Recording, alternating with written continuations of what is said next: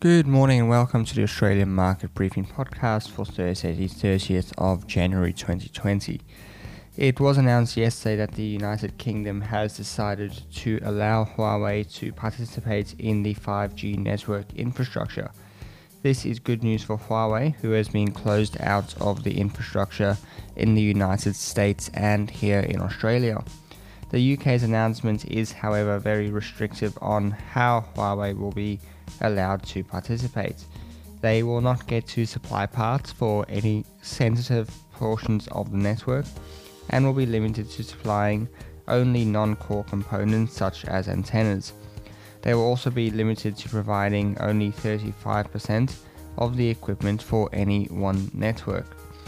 This comes despite the lobbying attempts from the Trump administration to get the UK to totally ban Huawei technology.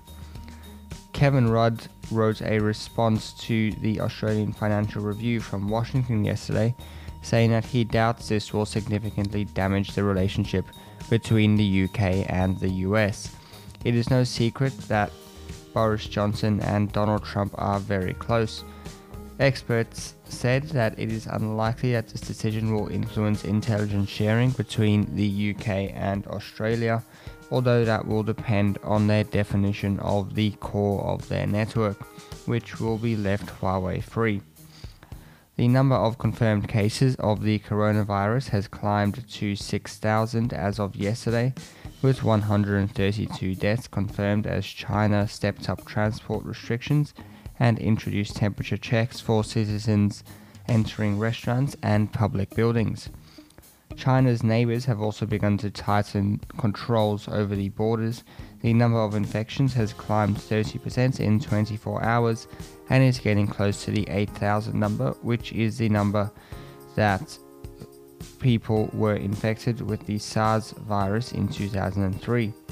Almost 60,000 people are under medical observation. Hong Kong has closed 14 of its border points and halved its flights to mainland China. The United States will be increasing screening of passengers traveling from China, while Mongolia has completely closed its border. Businesses in China remain shut as people follow government advice to stay at home, leaving large cities like Beijing looking like ghost towns. President Xi has met with the head of the World Health Organization and pledged that China will increase international cooperation to help contain the virus.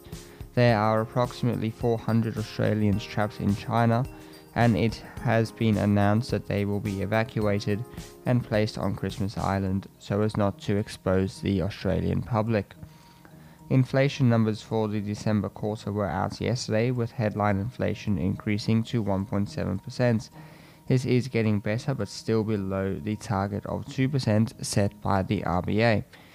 This was largely in line with what economists were expecting, as the RBA has signaled that they do not expect the inflation rate to pick up in the near future.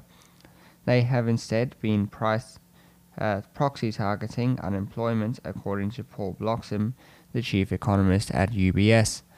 The ASX had a slightly more positive day yesterday, recovering from the sell off at the beginning of the week. We will have to see if that continues through uh, to the weekend.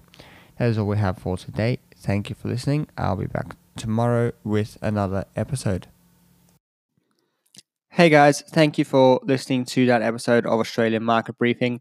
Just thought I'd let you know about the other podcast I do, which is called Business as Usual.